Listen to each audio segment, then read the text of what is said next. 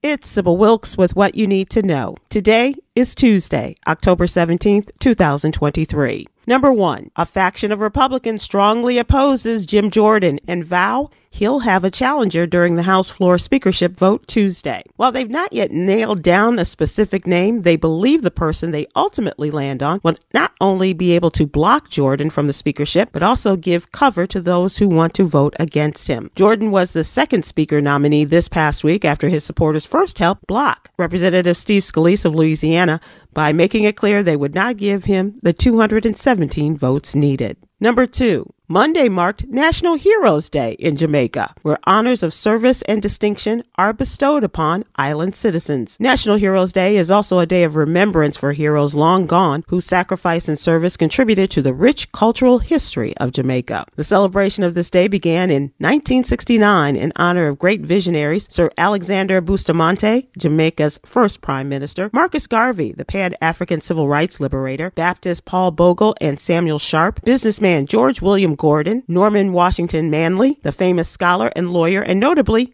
Queen Nanny of the Maroons, an Ashanti woman who fought for and freed over 1,000 enslaved Africans. Number three, the U.S. is doing poorly on maternal mortality, with a rate that has steadily risen in the past two decades and resulted in the worst maternal death rate in the industrialized world. According to the Centers for Disease Control and Prevention, about 700 U.S. women die every year from pregnancy related complications, with nearly 60% of maternal deaths preventable and most happening within 42 days of women giving birth. Earlier this year, members of Congress formed the first Black Maternal Health Caucus, and last year, lawmakers passed the Preventing Maternal Deaths Act, which directs more federal resources to collecting data on maternal death.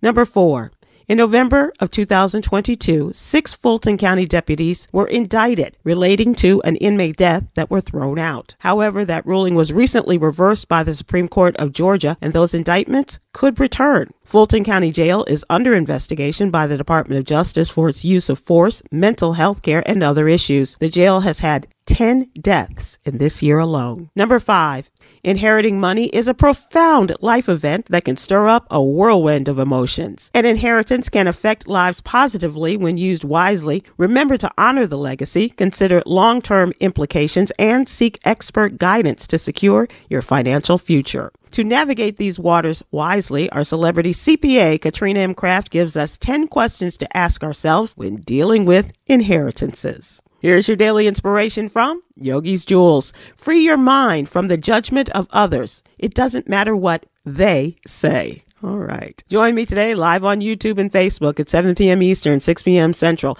with comedian Damon Williams, contributor Cameron Riley, and producer Ahmed Gordon as we discuss today's top headlines and more. Thank you to our What You Need to Know partners, the American Heart Association and Black Health Matters. I'm Sybil Wilkes. Be informed, be empowered.